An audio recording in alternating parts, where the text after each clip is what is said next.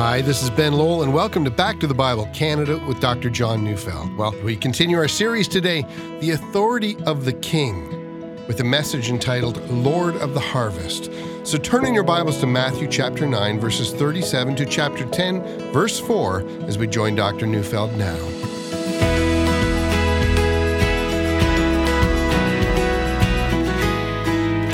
There are several Bible images that I find to be especially formidable.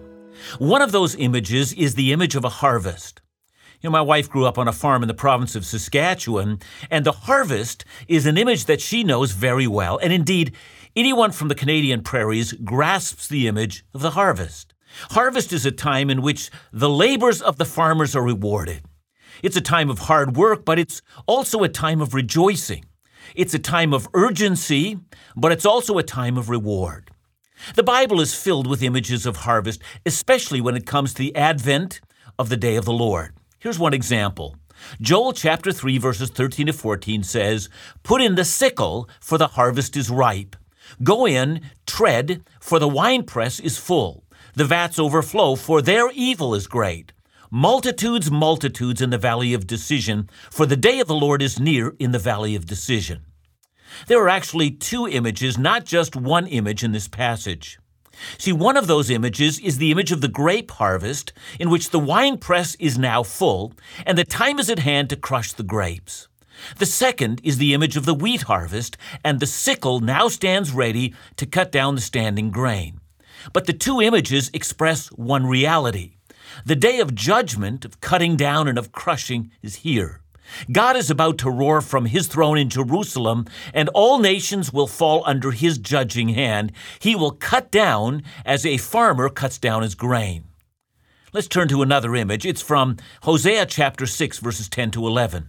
"In the house of Israel I have seen a horrible thing. Ephraim's whoredom is there. Israel is defiled. For you also, O Judah, a harvest is appointed." Now, the message here is also plain. Both Israel and Judah are about to encounter the, the judging hand of God. But the image of a harvest explains why God has not judged them in the past.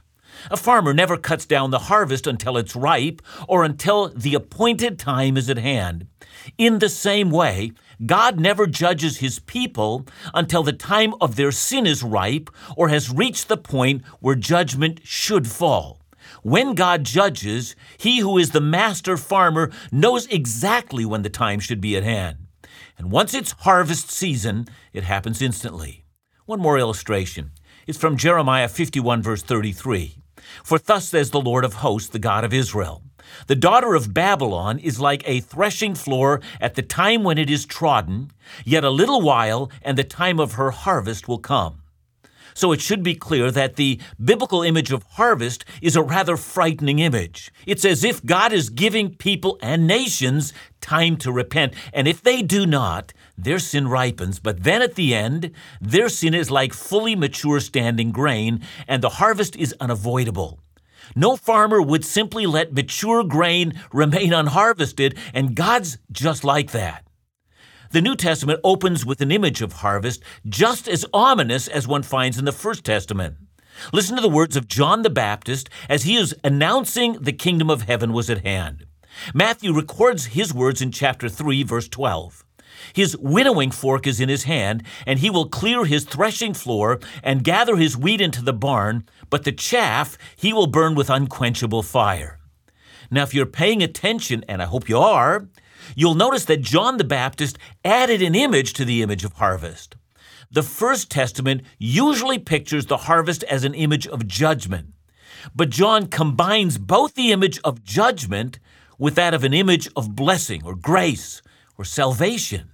John pictures a winnower, that is, a man who stands with a large fork, throwing up the harvest into the wind, and in the process, he's separating out the wheat from the chaff. The harvest, says John, is a time of separating out. It's a time when God both condemns the guilty and a time when he saves the righteous. And so John's message is that the time to repent is now, lest when the harvest comes, you're included among the chaff, and the time for burning is at hand. So the harvest includes both reward and punishment. Now then, Jesus, the great king, comes and announces the kingdom. But as we've seen in Matthew, the kingdom comes in stages. Jesus goes about preaching that the kingdom of heaven is at hand, and just like John, he tells men and women to repent of their sins. And he also announces the great blessings of the kingdom, and he comes and heals the sick and drives out demons and forgives sins and even raises the dead. It's a time of great euphoria. The crowds that come to see him are growing exponentially. And yet we're not reading Matthew carefully unless we also see that, that the time of judgment has been delayed until the harvest of the righteous is completed. And as Jesus sees the crowds that are coming to see him are growing, he has compassion on them because he sees them as a sheep without a shepherd. They're harassed and helpless. Another translation says that they're fatigued and forlorn. The truth is that, that the leaders these sheep have, that is, the Pharisees, are burdening them. In Matthew fifteen, verse fourteen, Jesus will call the Pharisees blind guides, and when the blind lead the blind, both fall into a pit. And then in Matthew twenty-three, verse four, he says that the Pharisees tie up heavy burdens, hard to bear, and lay them on people's shoulders. He has in mind the massive obligations they invented for people, all traditions that were added to the law, which continually put unmanageable expectations on people. I mean, one example is the burden of Sabbath. Imagine someone whose ox is in trouble on the Sabbath, or someone who needs to see a friend on the Sabbath. I mean, all these are basic parts of human interaction, but they're burdened by hundreds of Sabbath requirements. Instead of seeing Sabbath as a joy that, that could give rest each week, Sabbath was just another requirement, a burden laid on men's shoulders. The sheep were being harassed. They were fatigued by the burdens. They had nowhere to turn. And in response, Jesus invites the crowds to come to him. He says, his yoke is easy and his burden is light. And, and come they did, with diseases, people who were demon-possessed, the poor who didn't have enough to eat. And instead of burdening them, he blesses them, he heals them, he shows them the joys of the kingdom of heaven.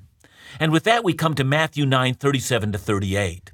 Then he said to his disciples, the harvest is plentiful, but the laborers are few. Therefore, pray earnestly to the Lord of the harvest to send out laborers onto his harvest. Now, do you notice how the image changes? We no longer have the image of harassed and helpless sheep. We now have an image of a field, perhaps of grain, perhaps of grapes already to be picked.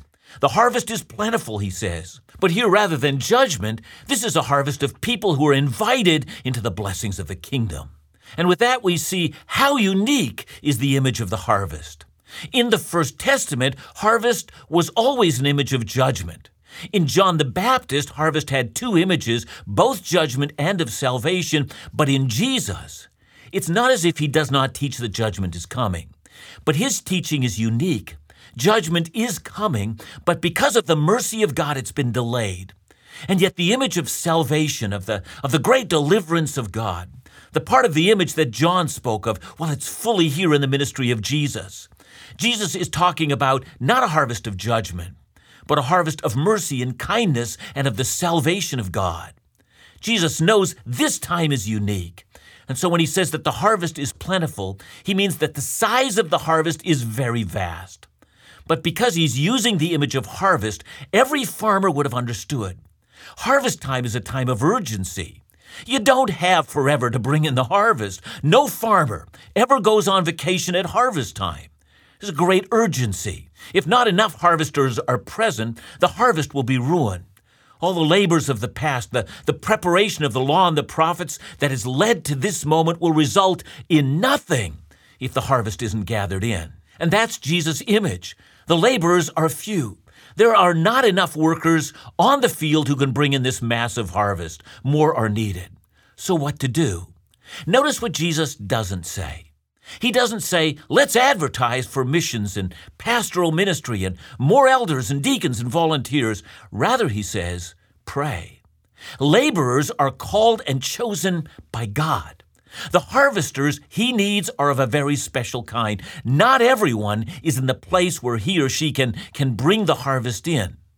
That's because the rest of the New Testament is plain about that matter. The quality of the harvester is more important than the number of harvesters. Do you remember the incident in Matthew eight, nineteen to twenty-two? And a scribe came to him and said, "Teacher, I will follow you wherever you go." Jesus said to him, "Foxes have holes and birds of the air have nests, but the Son of Man has nowhere to lay his head." Another of his disciples said to him, "Lord, let me first go and bury my father." And Jesus said to him, "Follow me and leave the dead to bury their own dead." See, according to Jesus, you can't have harvesters who come with wrong motives, who look for status, or who are not prepared to make the sacrifices necessary for the mission that he has.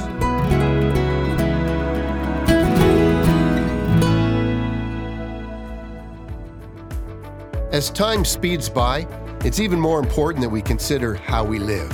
That's why I'm so grateful for friends like you who walk with us verse by verse through the Bible.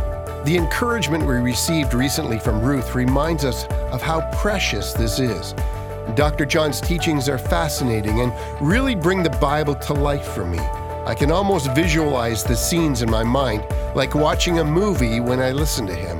I usually listen to the radio program at work and end up going home and rereading the passage you spoke about that day.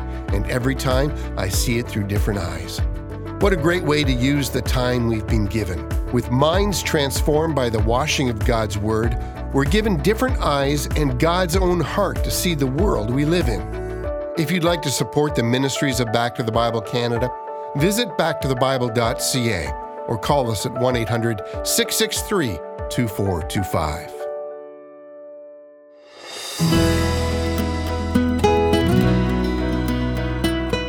As we continue to read through Matthew chapter ten, this idea that that not everyone is worthy to be a harvester, well, that becomes all the more explicit. For instance, in chapter ten, verses twenty-four to twenty-five, Jesus says, "A disciple is not above his teacher, nor a servant above his master. It is enough for the disciple to be like his teacher and the servant like his master. If they have called the master of the house Beelzebul, how much more will they malign those of his household?" It turns out that the harvest is not going to come in easily.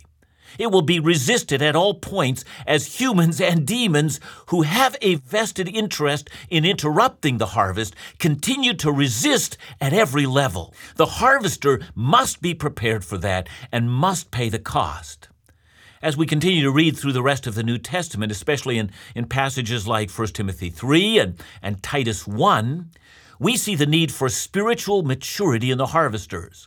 I mean, those are the passages in Scripture where, where the later church is to look for elders and church leaders who will both teach the gospel and give oversight for the development of the church. And interestingly enough, and we don't have the time to study those passages now, but, but interestingly enough, what the elder is to do, that is, the skills he is to have, well, that's limited in that passage. The passage mentions the ability to preach and also the importance of knowing the deep truths of Scripture well, but that's it.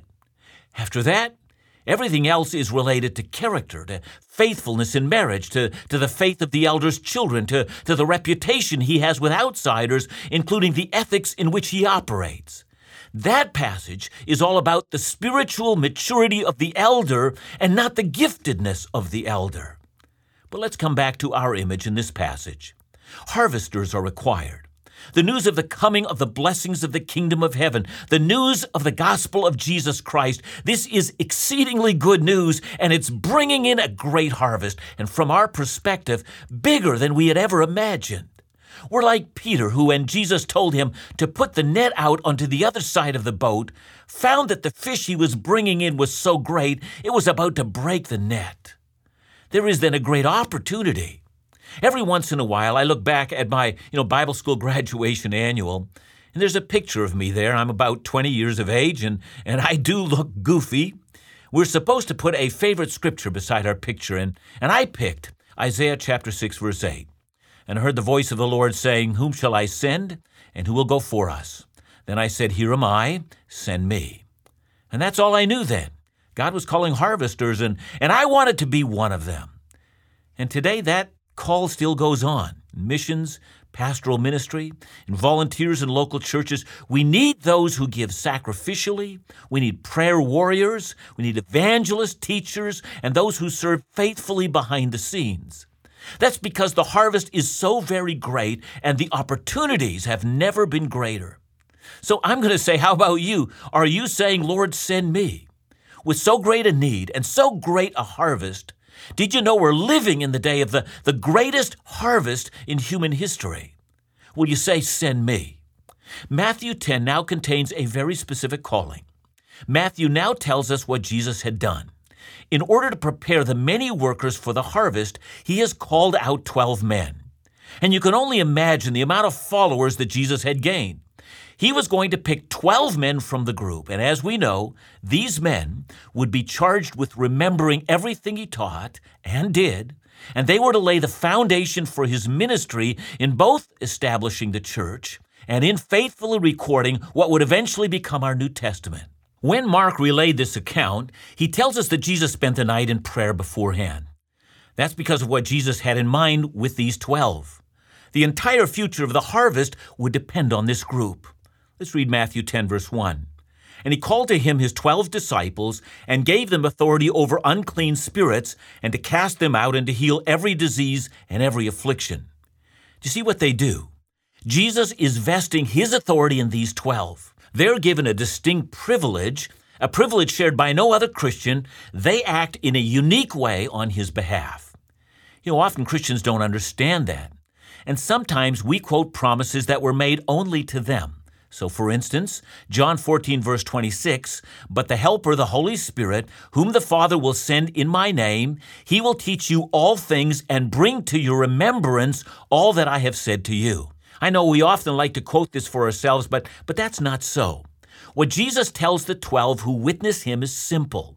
The Holy Spirit will give them supernatural recall of what he taught and what the implications of that are, and that will form the foundation of the church. In Ephesians two and four, what we learn from the apostles forms the foundation of the church. And that's what our New Testament is. It's the, the witness of the apostles of all that Jesus taught.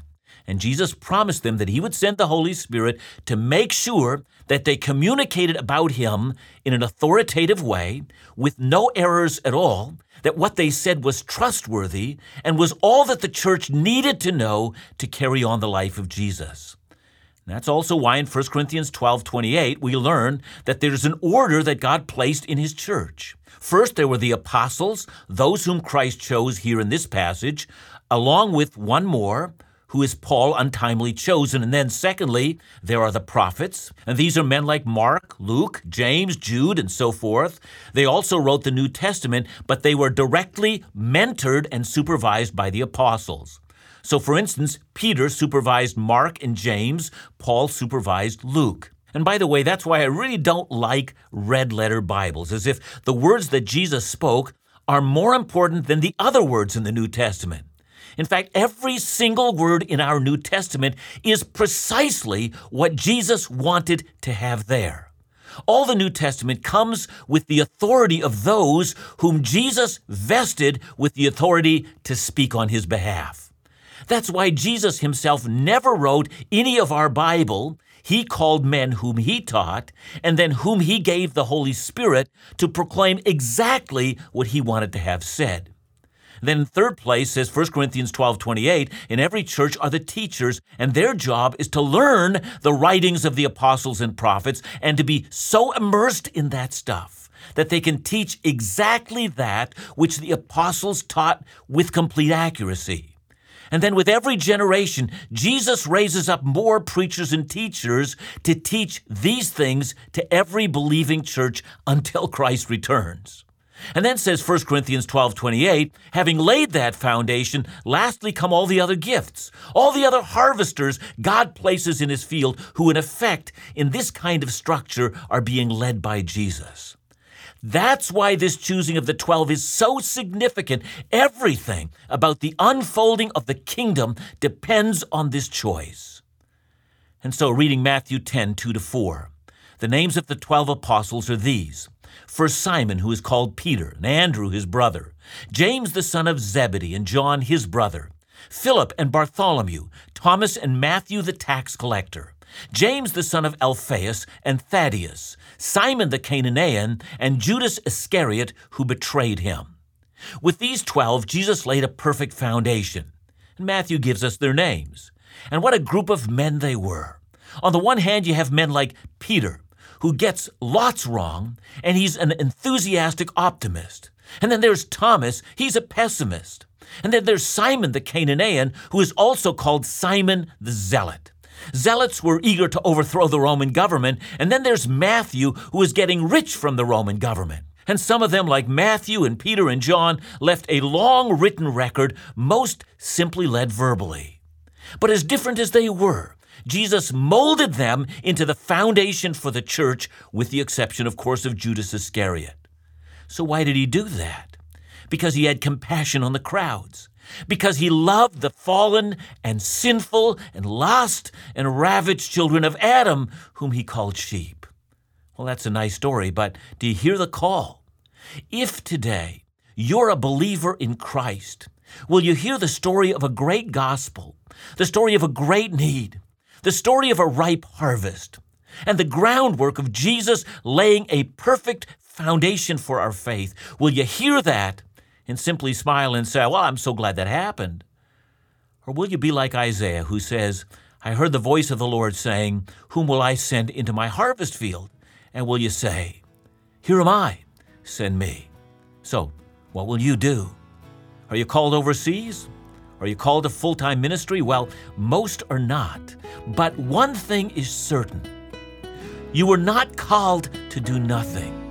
Will you say to the Lord of the harvest, here am I, send me?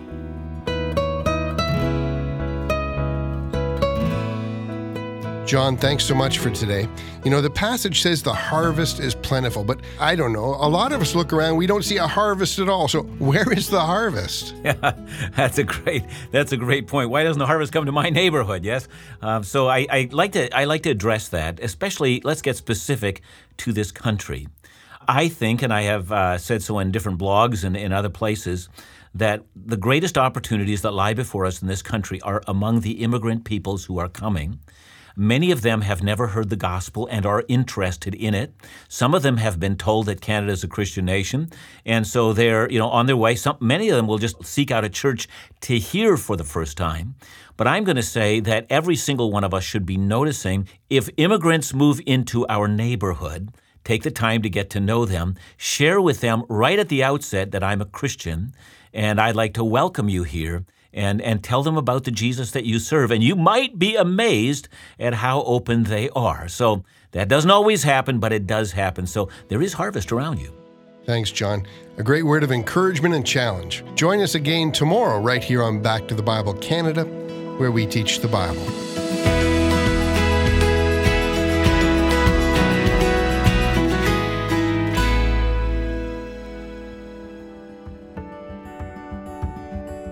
Have you made plans to join us April twenty-fourth to May second, twenty twenty-two for the next Israel Experience? Maybe you're holding back, and we understand, so we've made it easier to register and easy to be refunded if for some reason we're unable to travel.